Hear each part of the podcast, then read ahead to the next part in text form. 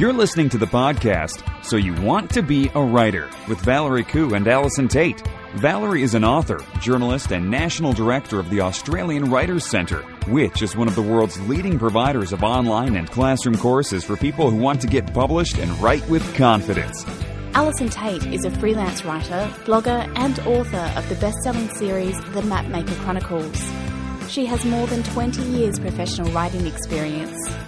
Each week they explore the world of writing, publishing and blogging to bring you news and opportunities, advice on how to succeed in the world of writing, interviews with top writers and much more. With students enrolling from all over the world, you can find out more about the Australian Writers Centre at writerscentre.com.au. Hello, everyone, and welcome to episode 58 of So You Want to Be a Writer. My name's Valerie Khoo, and I'm here with Allison Tait. How are you, Allison? Oh, I'm extremely well. I've had Pro- Procrastipup out for his morning walk and his a little bit of love session. He does like to try and find friends everywhere we go, so that's always highly entertaining. Um, so I'm now I've done my walk, which is always good, and now I'm I'm ready to go, Val. I'm sitting at my desk and I'm ready to go. And? Wonderful.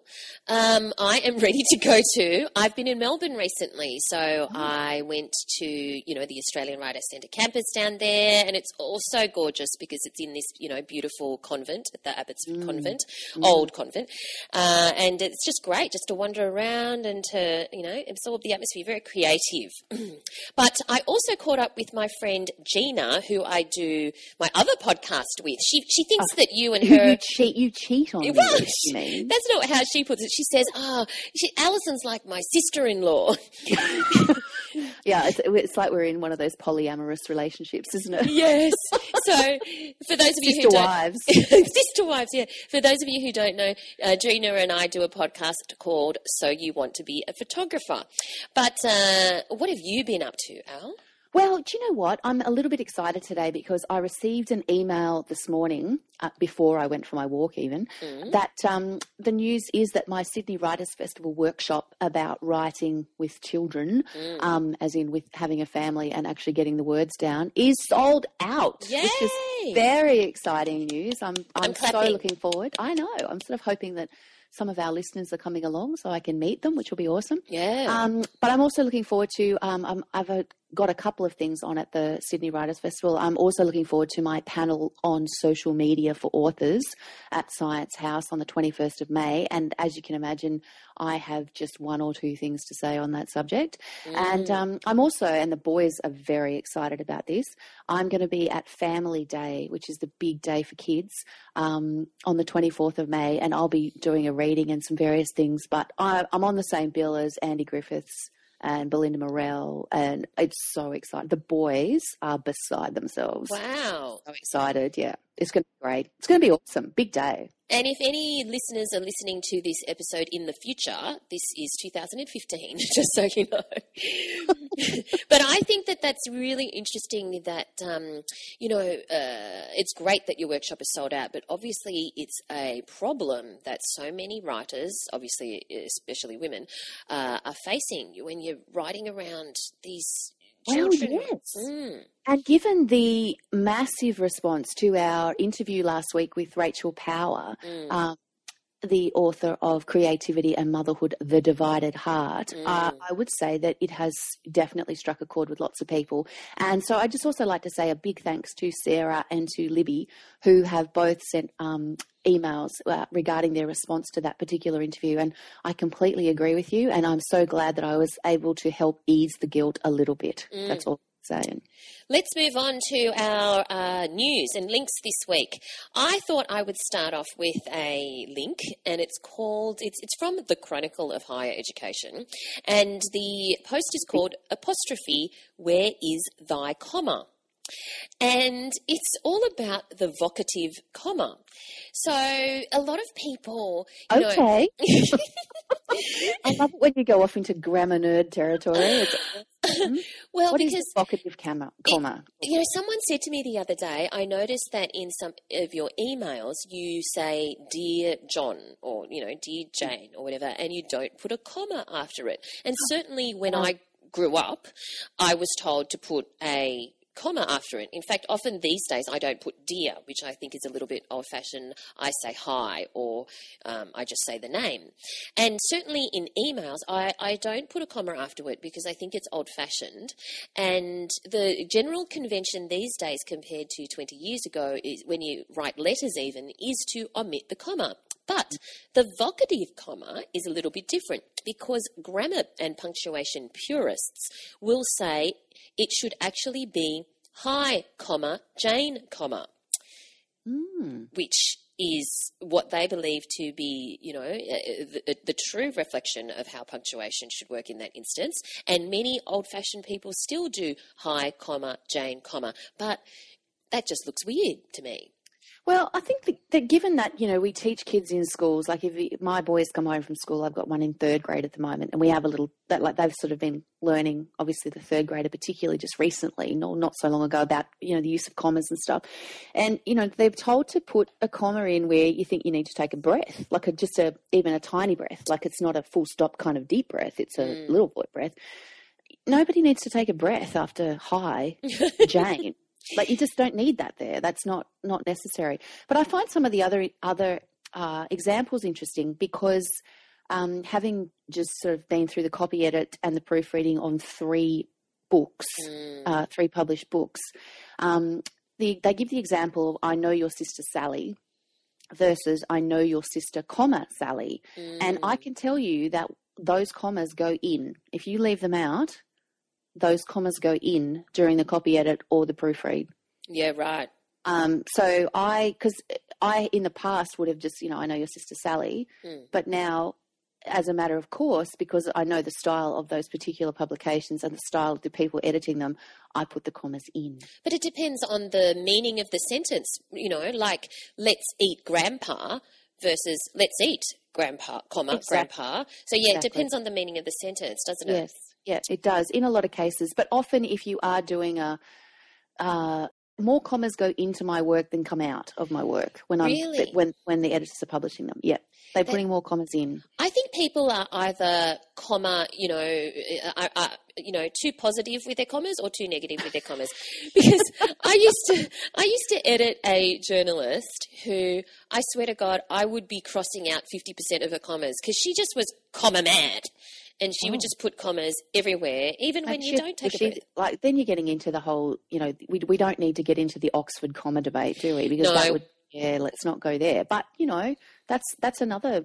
You know, you're either for it or you're against it, aren't you? How could Mm-mm. how could a punctuation mark be so divisive? That's Well, that's maybe we just need to get a life. maybe we do.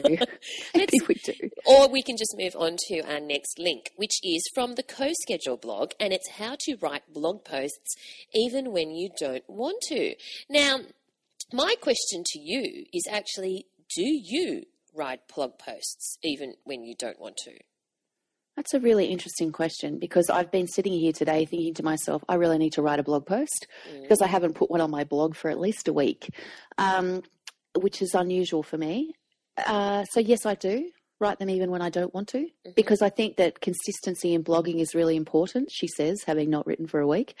Um, but I do, bel I, I- yeah, you know, do as I say, not as I do, people. Consistency in blogging is important. So, yeah, I, I think sometimes that you do have to knock out a blog post when you really don't feel like it. Mm. Um, but I have to do a lot of that kind of writing in my life. So Yes. I'm, I'm kind of used to it. You know, I'm, I've got often got to write a thousand words when I don't really want to. So, Yeah. you know, I think, you know, the more you practice that, the better you get at it.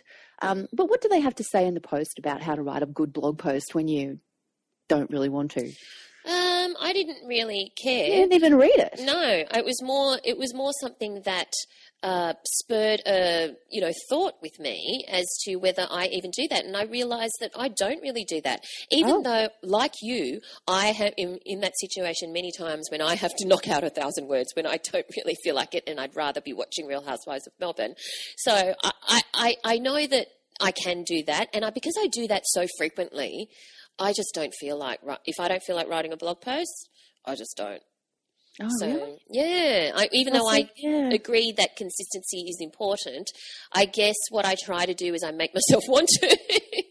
Well, I find it interesting too because this is actually quite a good like it i mean you know like the, it's quite a technical post so i'm reading the post because that's the kind of girl i am valerie um, but my I, I would have to say that my one my one main tool and my one main piece of advice on how to write a good blog post when you don't really want to or how to write anything when you don't really want to is uh, just to start writing because I often find um, the most difficult thing about writing when you don't want to is just cranking out your first sentence. Because once you get started, then you just keep going. So Yes. it's getting started that's the massive issue. And if you don't start, then you're not going to do it. So I my my one piece of advice would be start writing something and then see what happens. It's true, but when you are writing out a thousand words, you know the topic of what you're going to write for when you're writing hmm. an article for something. But if hmm. you've got no idea what this blog post is going to be, that's very hard to start writing. Well, I well, I'll give you an example. Last week, I wrote a blog post that we're actually going to talk about a bit later, and I started it because I thought I haven't done a blog post for a while. And, oh, funnily, there seems to be some consistency in that. um, I hadn't written one for a little for a little while, so I thought I'd better write one. And so I started, and I wrote a great. Like honestly, I was really pleased with what turned out, and I didn't know what it was going to be before I began. But then it turned out to be something that I actually thought, yeah, this this makes perfect sense. Why didn't I do this before? All right. Well, speaking of, um, you know, writing and uh, getting away, and well, we weren't talking about, about getting away, but Oh, that's good. Yeah, but you know, it's always in the back of my mind. Particularly when you talk about, you know, our co- our conversation with Rachel Power last week about Oh, mothers and creativity. Getting away is always in the back of my mind. so you have a link about the Bundanon residency. I do, and I have to say I'm so excited about this. So Bundanon Trust is a fantastic. Uh, it's a it's a site, and it's actually not that far up the road from me down here on the south coast. Um, the property is a gift that Arthur Boyd gave to the Australian people. It's on the banks of the Shoalhaven River, and it is absolutely phenomenal. It is so beautiful there, and the very exciting thing is that they invite artists to apply for residencies to go and stay there. And you can be there from a week up to six weeks. Um, and you can you go and you basically stay at this beautiful isolated property and you just do your thing whatever your thing may be. Obviously um, in our case it would be writing but they have musicians and they have um, uh, you know uh, visual artists and they have all sorts of things there. And they've just opened their program for applications for residencies um, for 2016 so residencies are open now. They applications close on Monday, the sixth of July, two thousand and fifteen. But um, I will put the link in the show notes, and I really like recommend that if you're interested in really applying yourself to your project for a certain amount of time, then the artist in residence program at Bundanon would be just. I mean, honestly, I mean, it's only up the road for me, and I'm still thinking about going. Yeah. And for, fantastic. for writers, you only need to submit 10 pages of written Yeah. material. So That's right. everyone's got 10 pages. Yeah, surely. Come Yes. on, you can do it. Do it. Moving on to something completely different Mm. about author platforms. Oh yes. Um, so I came across a great little, um, and I say great, uh, you know, notwithstanding the fact that I'm I'm actually in this post. I didn't write this post. I'm in it. Um, so often I get asked, you know, we talk a lot about the author platform and we talk about how important it is and all that sort of stuff. And then um, people will say to me, yes, but what is it? What is an author platform? What does it look like? Well, um, Nicole at Active Patience has put together 10 author platform examples, and they are 10 examples of different ways that people go about putting their author platform together.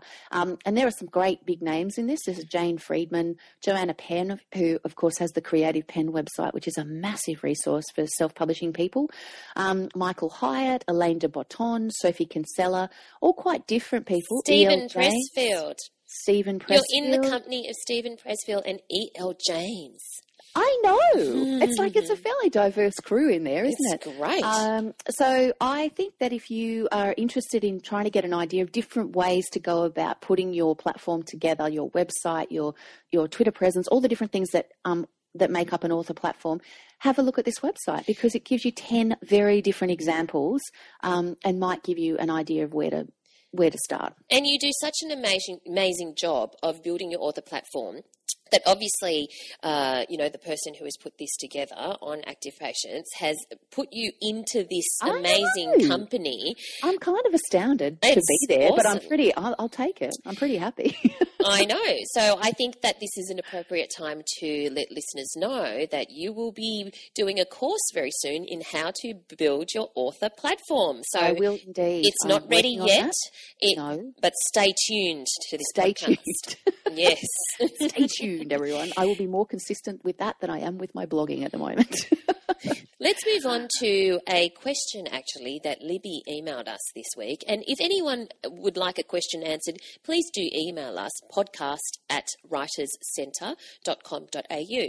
But Libby has said, you talked about whether it is necessary to have a completed manuscript before approaching a publisher, as in a fiction manuscript, mm. and the consensus was yes.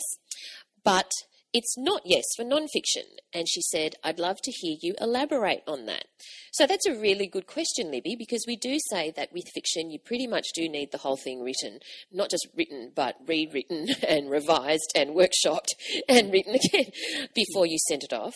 But with nonfiction, particularly with how to books or business books or that sort of thing, you do need, uh, you do certainly need a synopsis, hmm. and you certainly need at least three chapters written, and you certainly need a chapter outline, which means kind of like, you know, the name of each chapter and one or two paragraphs describing what the chapter is going to be about.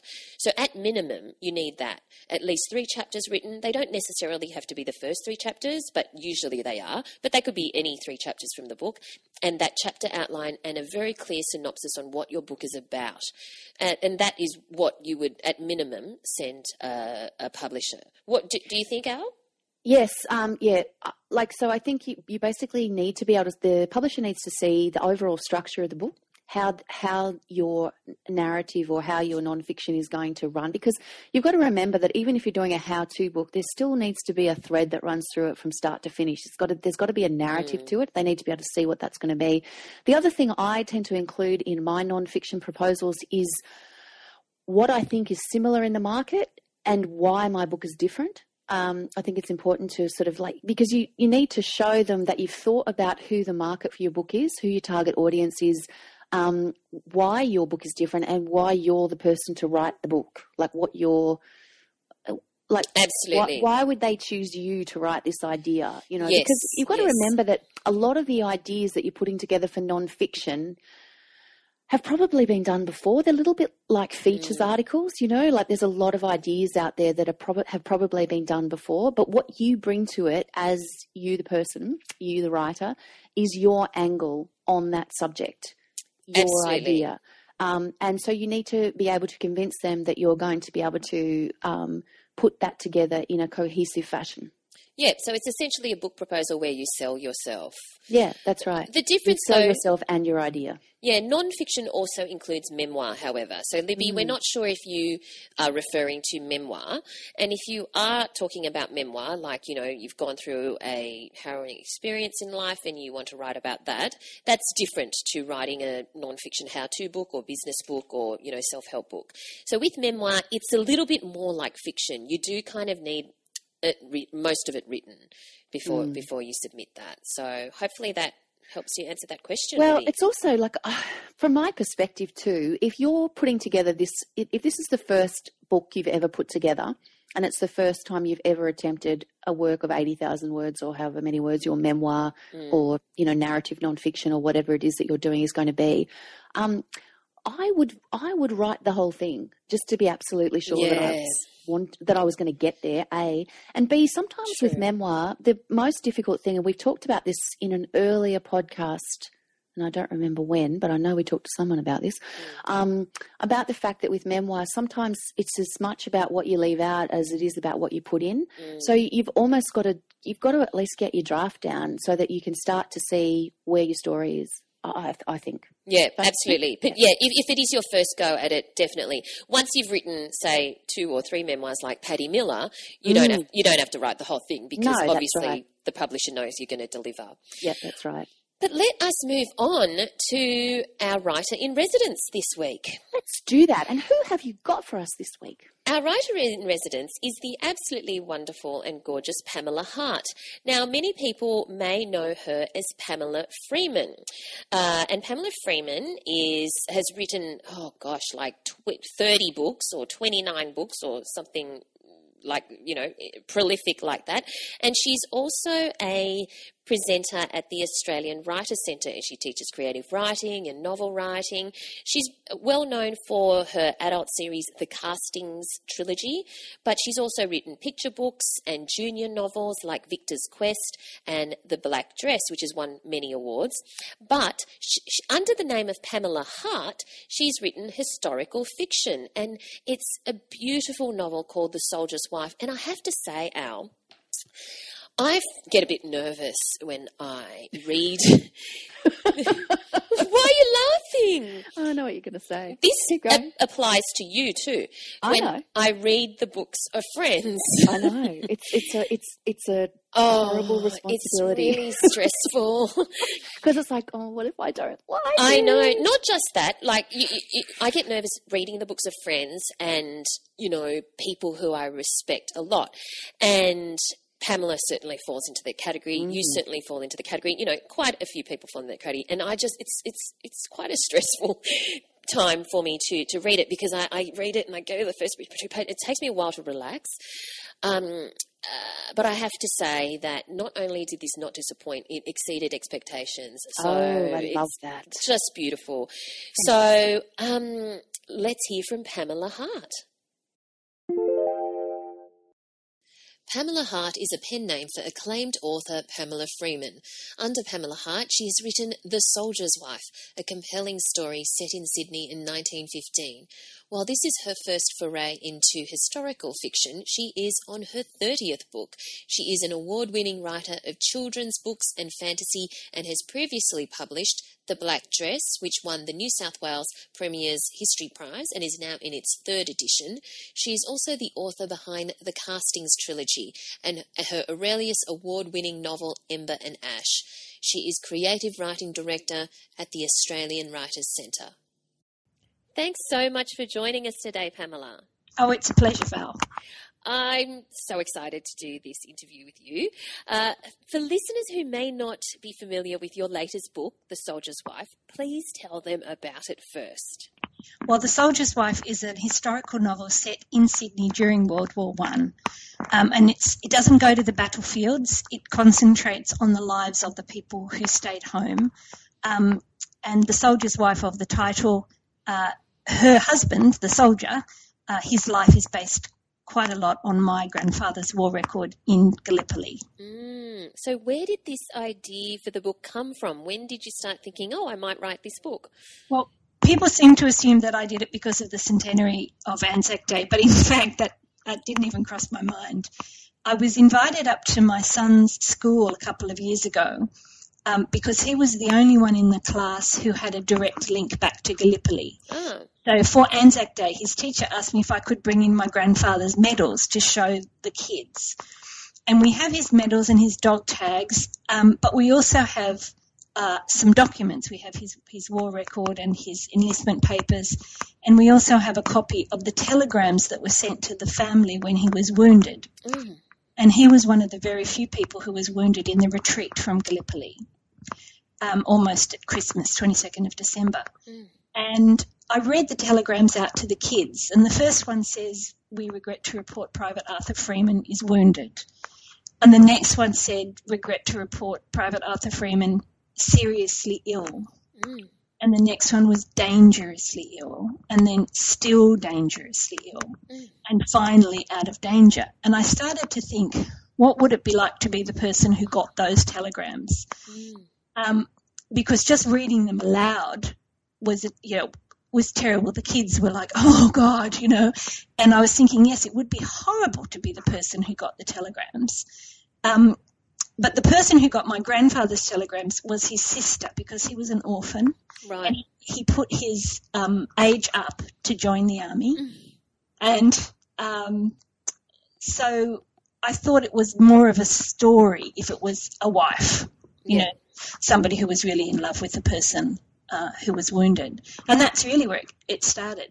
Wow. And so, did you start writing the story knowing it was going to be a book, or were you just sort of toying around this idea, you know, inspired by your grandfather's situation?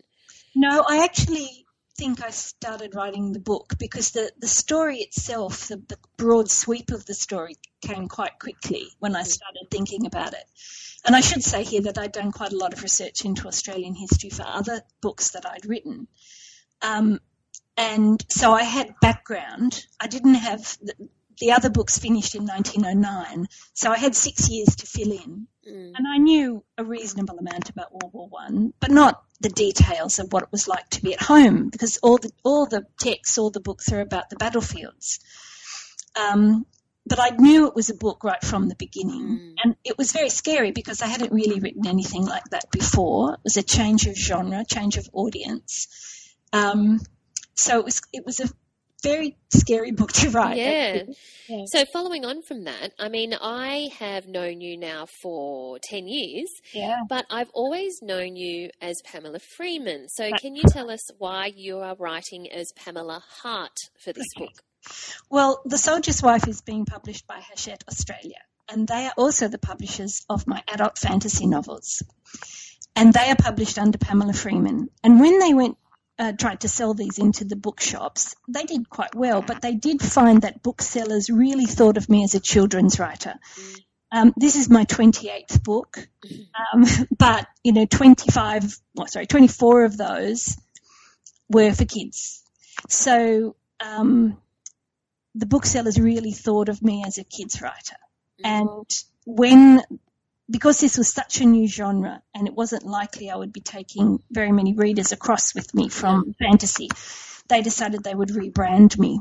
Mm. And Hart is my married name, which I've never used. I've always been Pamela Freeman up till now. Mm. Um, my mother-in-law's very excited. I bet. so you said that the story came to you quite easily when and quite quickly when you started thinking about it. Did you know most of the plot before you started? Did you know the end, how it was going to end, or were there elements that you needed to figure out as you went along? I had no idea how it was going to end mm. up until it ended. Wow. Um, which is very different from the way I usually write, which is another reason it was a scary book to write. Yeah, um, right. I did know that the basic principle was that Jimmy, who is the soldier, um, he would be away for the first part of the book in Gallipoli, and that his wife Ruby would be changing during that period because 1915 was a period of very rapid change. Mm. Um, and one of the ways to show that is just to look at the fashions of the day. So, for thousands of years, women had worn skirts down to the ground, and in the space of a year, they were showing their ankles for the first time. Mm-hmm. And when you think about it in those t- terms, you know, thousands of years of women wearing long dresses, and suddenly in your in European culture, I'm talking about here, yeah. um, suddenly, suddenly ankles and even calves were being shown off, mm-hmm. um, and that kind of big shift happened very quickly after the war began. Um, and things like the price of bread doubled in 1915. Wow. There are things that people you know, have no idea about. Like there were food riots in Melbourne during the war mm. because prices of staples went up so much.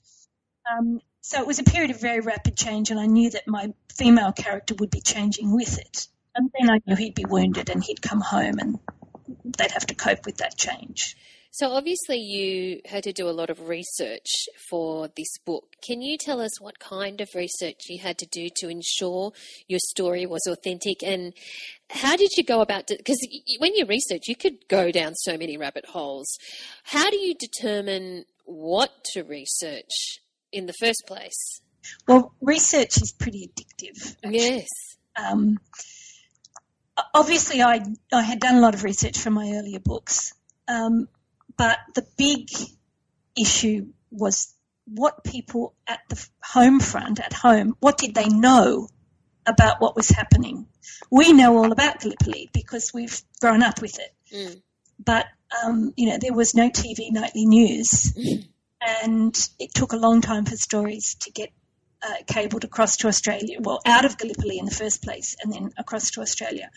And of course, they didn't call it Gallipoli. That was another. Yes, yeah, they right. called they called it Anzac, Anzac and Suvla, and um, it, it's not till quite late that it's called Anzac Cove even. So what I needed to know was how did contemporary people talk and think about the war, and the best resource for that is the newspapers Yes. um, and the diaries, of course, and letters. Um, the Australian War Memorial has a fantastic collection of letters and diaries. But um, the great research tool for anybody researching Australian history is Trove, which is the National Library of Australia's website. Yep. And they have digitised almost every newspaper in Australia going back to um, European settlement. Wow. And so, for example, the weather in the book is the weather. Mm. So I would look up every day, you know, every date, and when I had a new scene on a particular date, I would look up the weather and see what it was, Mm. um, so that. And you know, it's funny, but that's what people go. Oh, that's a great piece of research. But actually, it made it a lot easier. Weather's one of those things that writers struggle with, you know, Mm. because you don't want to have the pathetic fallacy where when someone is sad, it's rainy. Um, but on the other hand, you've got to talk about it because it's part of the way people live and it affects well affects people quite strongly. So I quite like the fact that I could use actual weather. Mm. Um, but the, the newspapers were really important. And any time I figured, found, oh, I need to know that, almost always I could find it in the newspapers, how much things cost Mm. um, you know how how much things were a yard because she does a lot of sewing. Mm. Um, uh, there was a great series of articles about how to put together um, good meals, and they like like a recipe sort of thing in the women's pages of Mhm. Sydney Morning Herald. But they told you how much everything cost. Right. Um, so there was a lot of information like that about daily life in the newspapers. And when I couldn't find what I needed, I went to experts. So I got a lot of help from people like the Commonwealth Bank Archives and the Australian War Memorial Archives, Mm. um, and even some professors who'd done specific research into things like how much rent was at the time. And you told them, I'm writing this book. Can you Yep. give me some advice so that, you know, I get it right? Is that right? That's right. And people are very, very helpful. Yeah. uh, even people whose it's not their job to be helpful, they're Mm. helpful. You know, um, uh, they people do want it to be right. If it's their area, they want you to present it correctly. And I've very rarely been turned down by, with a request for information. Yeah, yeah. So this, uh, the topic of war can be very harrowing, and obviously, uh, part of this book is based on the experiences of your grandfather. Um, was it difficult or emotional at times to write certain aspects of the book?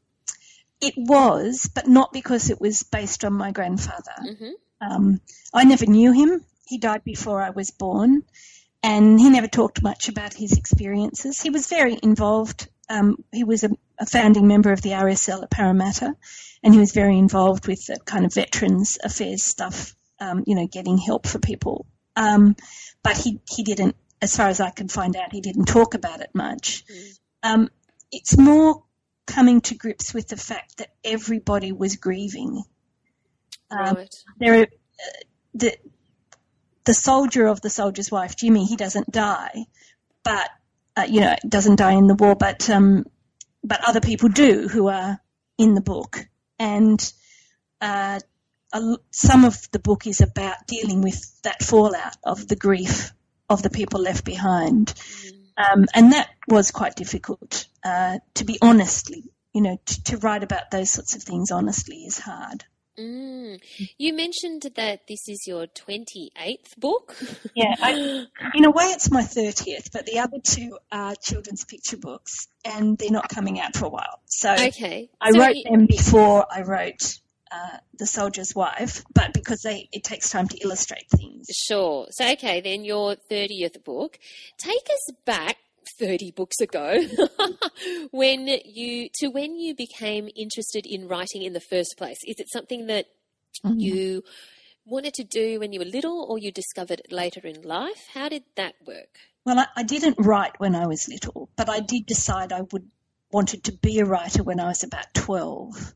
Mhm. And I think that was the time when I realized that that the books that I loved so much had actually been written by people, you know, real actual people. Um, right. Possibly even in Australia, because of course most of the books I read in those days were English. Yes. Um, so I wanted to be a writer, but um, I thought my life was just absolutely boring. And, you know, I grew up in Sydney's western suburbs, and I had a wonderful childhood in the sense of being very loved. And um, but you know, having a wonderful childhood does seem in, to the child to be boring. I think. Yes. yes. Um, only later on do you realise how lucky you were. Yes. Uh, so when I was 15, I decided I would wanted to work in television. Um, because I knew it was hard to make a living as a writer, and I thought, oh well, I'll work in TV while I'm doing that, you know. Um, and and in the end, that's what I did. Mm. Um, and I was working at a scriptwriter at ABC Kids um, when I first started to write stories for kids. Mm-hmm. So I was writing, I was a scriptwriter and researcher there, and I started uh, writing stories, which I'd, I had done very little of. I'd done practice writing. I was a fan fiction writer. Mm-hmm. Um, you know, uh, a lot of people who go into science fiction and fantasy writing, as I have done, were fan fiction writers to start with. Mm. And I, for one, don't think there's anything wrong with that. What fan um, fiction were you writing, Pamela? I was writing Star Trek. okay. I was a bit of a Spock fan. Okay. When I was 15, you know. Um, and I was writing poetry. Right. Um, and I realised in my 20s that I was never going to be better than a mediocre poet. Okay. Uh, so in my late 20s, I started writing stories for kids along with scripts for them. Mm-hmm. And, um, and my first stories were published in the school magazine, New South Wales School Magazine. And one of those stories was called Betony Sunflower. And it was about a princess. And um, I was very interested in that character and the world she lived in. And so I wrote another story about her and another story about her. And eventually those stories together became my first book, which was The Willow Tree's Daughter. Mm. And the funny thing is, I'm still writing about Betony. I have a whole series mm-hmm. ongoing about Princess Betony. So you've obviously written across many different genres. Do you have a preferred one, or if not a preferred one, then at least one that you find easier to write over another? Mm. Um, if you count them up, I've written more fantasy books than anything else. Mm-hmm. But I have to say, there's always been this strand of historical fiction coming through. Mm. Um, I mean, fantasy novels, particularly epic fantasy novels like the Castings trilogy, mm. they're they're set usually in pre-industrial landscapes mm. and societies. And so I did a huge amount of research about, you know, how do you make a bow um, how do you make glue out of fish scales? Mm. Uh, you know, the kinds of things that people did then. Um, and I was always as interested in that kind of research as I was in the fantasy element of it. Um, so I must say I am really enjoying writing historical fiction. So I'm in the middle of uh, a new book, um, The War Bride, and um, a whole different set of research about surf life saving and boat mm. building and um, and I love the research, but I also love the sense of um, continuity with the past. Uh, this is Australia in the early 20th century. This book set in 1920, and like the soldier's wife, there's that sense of exploring where my family has come from, mm. um, uh, where my society, my culture has come from. Uh, and I'm really enjoying that. So I expect historical fiction may be the go for some time yet. So tell me, when you are, you, you, need to do all of this research, and you know that you need to find out, you know, the price of bread or you, the, what rent is, and whatever research that you need. Do you actually determine that at the start and do this whole ton of research and then start writing, or do you write and research as you go, or do you write and then fill in the research later? Um, all three. Really? Yeah. So if there's big stuff that I need to know about, um, then I will do the research first. So um, for the soldier's wife, I needed to know about um, transport because uh, how long it takes for him to get to Gallipoli because there's a lot of letters involved coming backwards and forwards. Mm. So I needed to know I needed to know that, and I needed to know things like how did she get her money as as he would he allocated a certain proportion of his salary to her. How does she get that money? Mm. Um, and nobody knew. I had to. That's where I had to go to the Commonwealth Bank archives to find out. Mm. Um, so, so there were big things that I knew were necessary to the plot, um, which I did prior to writing. Mm. There were things that I did on the go, um, like the weather. You know, I, before I sat down to write a scene, I would just check that day's paper. Um, and then there were things where I would write in big capital letters, check, uh, Mm. because I would just keep, and it, it wasn't that important how much a leg of lamb cost. I could find that out later, you Yeah. know. Yep. Um, and so I would keep writing um, before, you know, right to the to the end of the day's scene, and then go back and check, or at the end of the, you know, there were.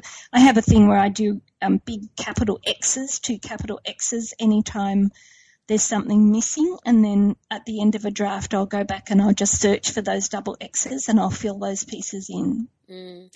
So, when you had that seed of the idea for the book and you decided, you know, and it came to you, the story came to you quite quickly, can you just give us some kind of idea of a timeline? Like when you, uh, from when you thought of the idea to how long you wrote for until you got a first draft? And was it consistent almost, you know, full time writing during that period or, or, or in snatched periods Yeah. of time?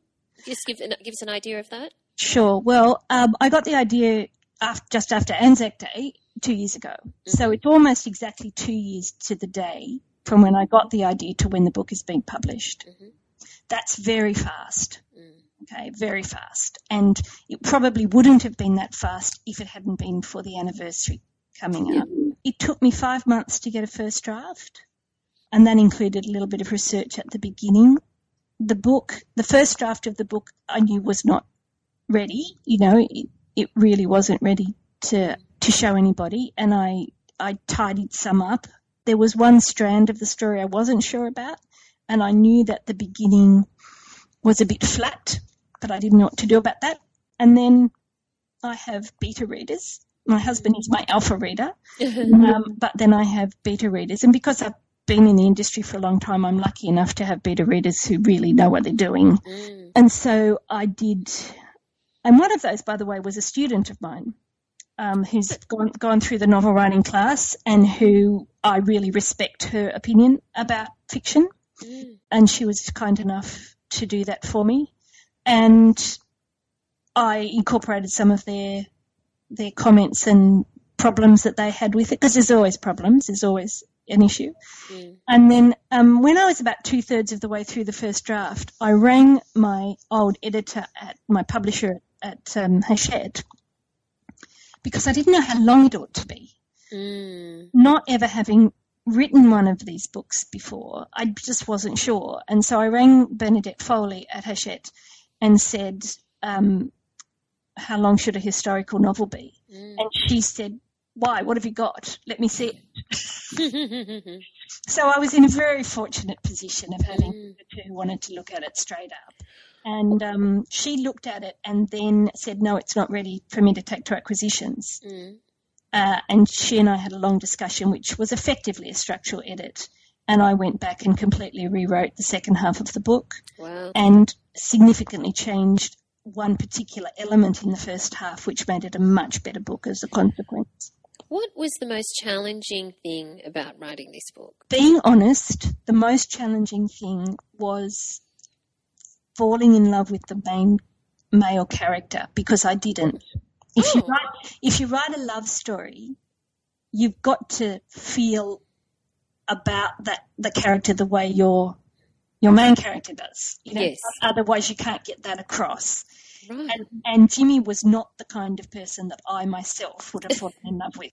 Right. He's very different to my husband Yes. and my husband's the only person I've ever been in love with. So you know, it, it's always a stretch for me, Right.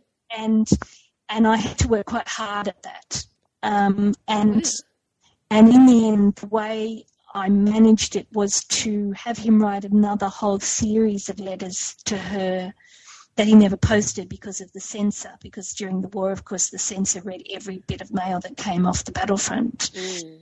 And um, he there a lot of men didn't write the letters they would have liked to have written, so he wrote them in a notebook. And I normally write, you know, I type everything Mm. straight onto the computer, but in this case, I curled myself up in the smallest space that I could with a tiny little notebook and a pencil, which is the way he would have written them. And I wrote those letters uh, as though I were him. Wow. Method writing. Method writing, yeah. I, I had to do something. I had to do something to, to really connect with him, and that that was and it worked. You know, Yeah. it worked. I'm I'm quite happy with him as a character now. Um, but yeah, it was that was the hardest thing. What was the most rewarding thing? A- apart from finishing it. Well, I guess the reaction has been fantastic. yeah. Uh, you know, like given that it's a new genre for me, and I didn't have a contract. You know, usually I have a contract when I write a book um, because I have ongoing relationships with my publishers, and I I put proposals to them, and you know, I get the contract on the base of the proposal. But I wrote this on spec. And in many ways, you know, I feel like this is my first novel. It's almost like starting again. Um, and I'm just as excited about this one as I was about my first book. Mm-mm. Uh, so I guess the fact that it's getting published is the most rewarding, you know. It wouldn't surprise me if it hadn't. Oh, of course it's going to get published. It's a fantastic book. So you're our director of the creative writing faculty at the Australian Writer Centre.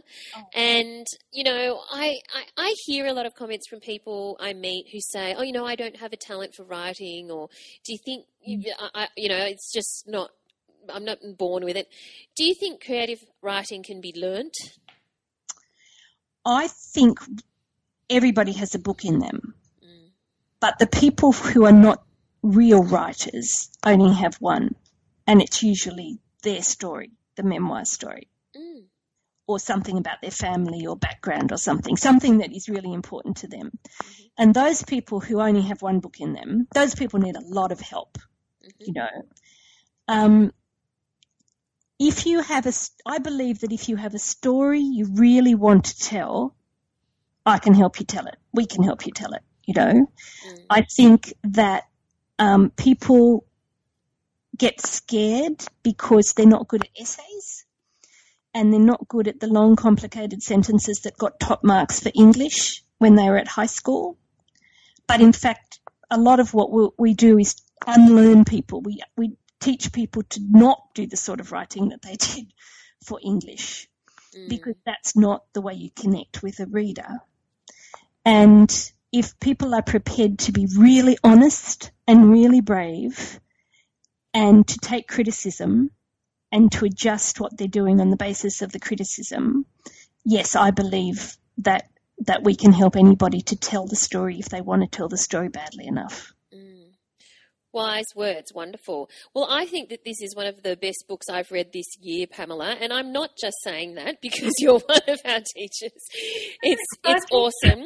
I, I have the uncorrected proof, however, I'm sure it's not very different than the final No. version. No. Uh, and I just think that you know people should just do themselves a favour and get a copy because it's just wonderful. Um, but have That's you got some? kind. No, it's it's it's the truth. So, do you have some parting advice to some listeners? Because obviously, on this podcast, people are listening because they want to get into writing, uh, or they want to get published. Do you have some parting advice? If you had, if there was one piece of advice you could leave people with, what would that be? Okay. Um, I like Pat Farmer's advice, which is the number one reason your book will never be published is that you haven't written it.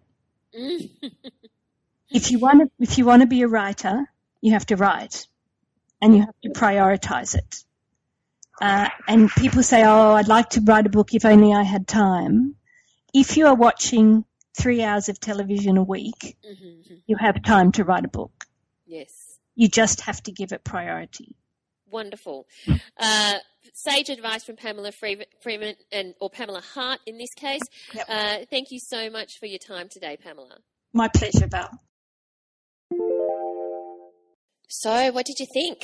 Oh, fantastic! She's fantastic. Yeah, she is. you know, fantastic. all the feedback, um, you know, that from her workshops and everything is always just like amazing. So, Mm. you know, I'm a fan. And we have to apologise. There was some issues with Pamela's headset, so we know that the audio was a little bit wonky. But hopefully, you could, you know, bear with that and you know look for the gold.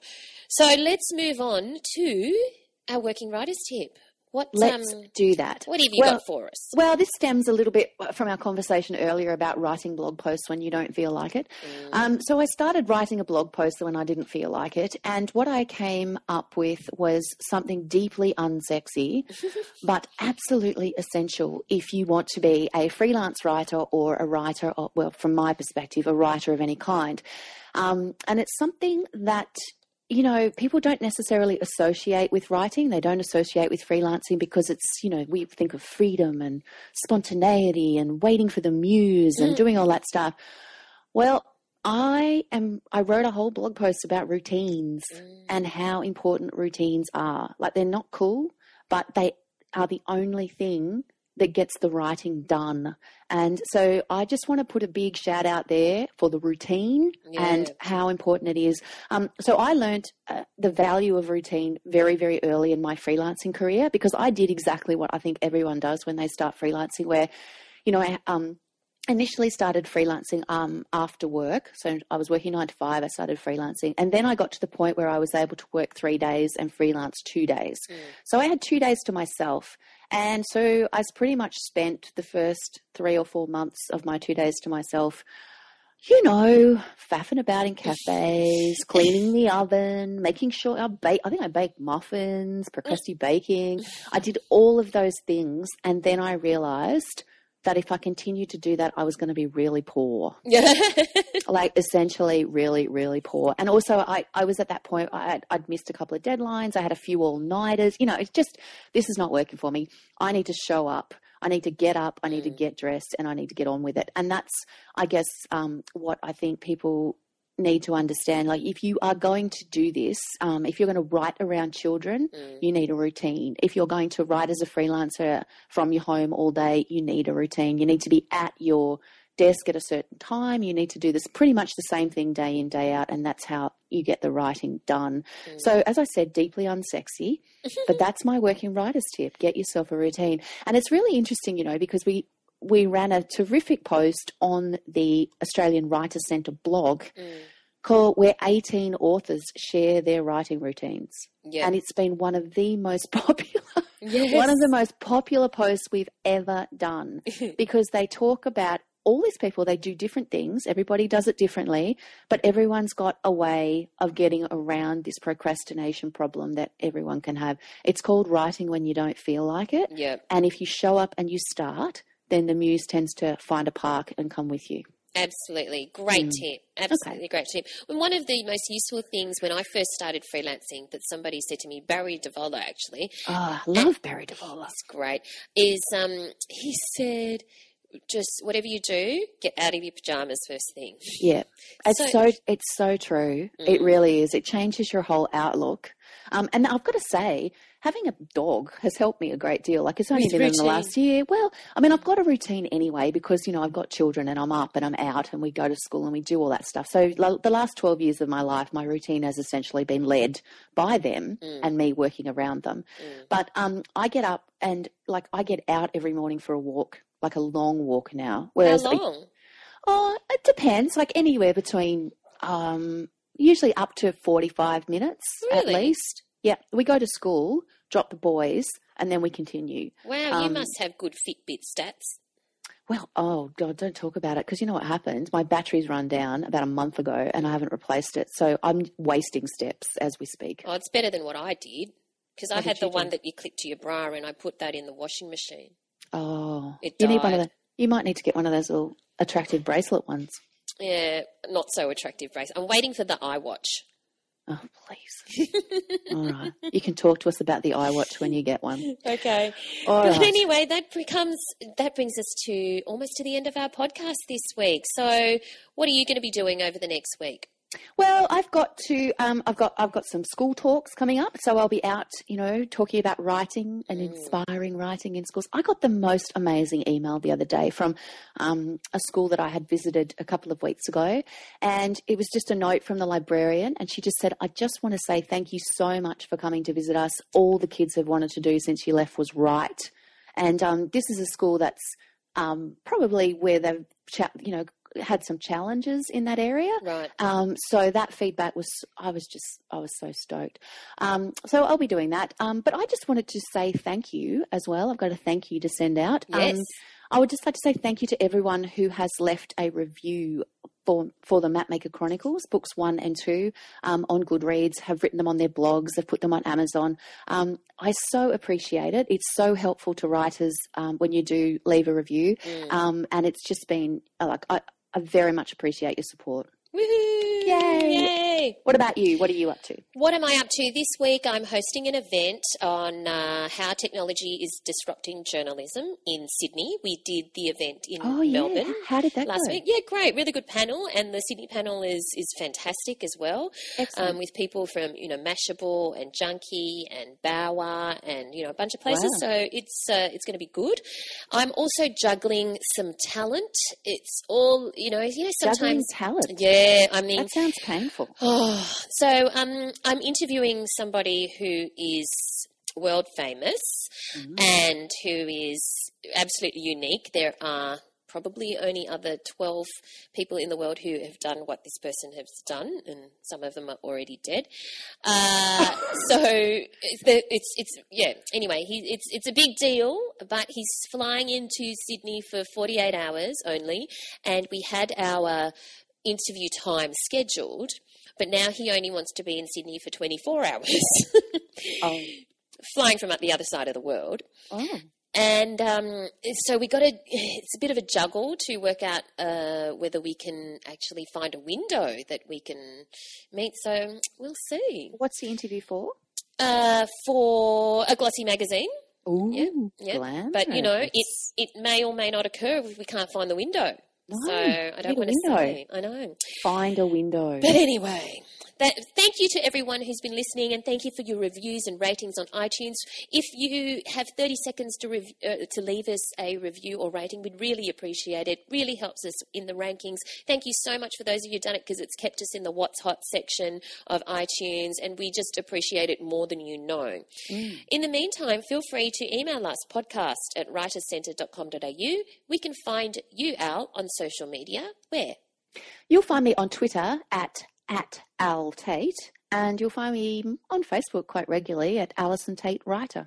And you'll find me at Valerie Khoo on uh, Facebook and uh, Twitter as well. But also, a reminder to everyone to sign up to the Australian Writers Centre newsletter because, apart from awesome resources, of course, it also has uh, some great competitions and giveaways. So you'll find that at. And, uh, and at an opportunity to win a $200 Booktopia Yes. gift voucher. Yes, Hello. and you, if yes, when you sign up, you have the opportunity to win a two hundred dollar Booktopia gift voucher. Like, what have you got to lose? So do really. that at writerscentre.com.au and uh, look for the newsletter sign up. But in the meantime, thank you so much for listening, and we'll talk to you next week. Bye.